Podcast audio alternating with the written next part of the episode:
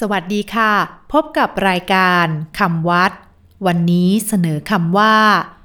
บุญญากิริยาวัตถุ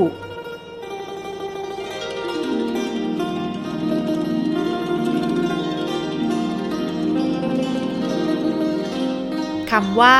บุญญากิริยาวัตถุ สะกดด้วยบอใบไม้สระอุ ยอหญิงกอไก่สระอิรอเรือสระอิ ยอยักษ์สระอา วอแหวนไม่หันอากาศ ต่อเต่าท้อทุงสระอุ บุญญากิริยาวัตถุคำว่า บุญญากิริยาวัตถุ แปลว่า เหตุเป็นที่ตั้งแห่งการทำบุญ หมายถึง เหตุเกิดบุญ วิธีการทำบุญ วิธีที่เมื่อทำแล้วได้ชื่อว่าทำบุญและจะได้รับผลเป็นความสุข บุญญากิริยาวัตถุโดยย่อมี 3 ประการคือ 1. ทานามัย การให้ทาน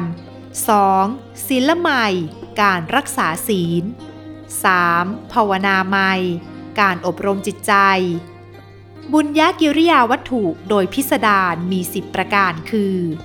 1. ทานามัย การให้ทาน 2. ศีลไมัย การรักษาศีล 3. ภาวนาไมัยการอบรมจิตใจ อัปปจายนะไมัยการอ่อนน้อมถ่อมตน 5. วัยยาวัจจะไมัยการช่วยเหลือผู้อื่น 6. ปันติทานไมัยการแผ่ส่วนบุญ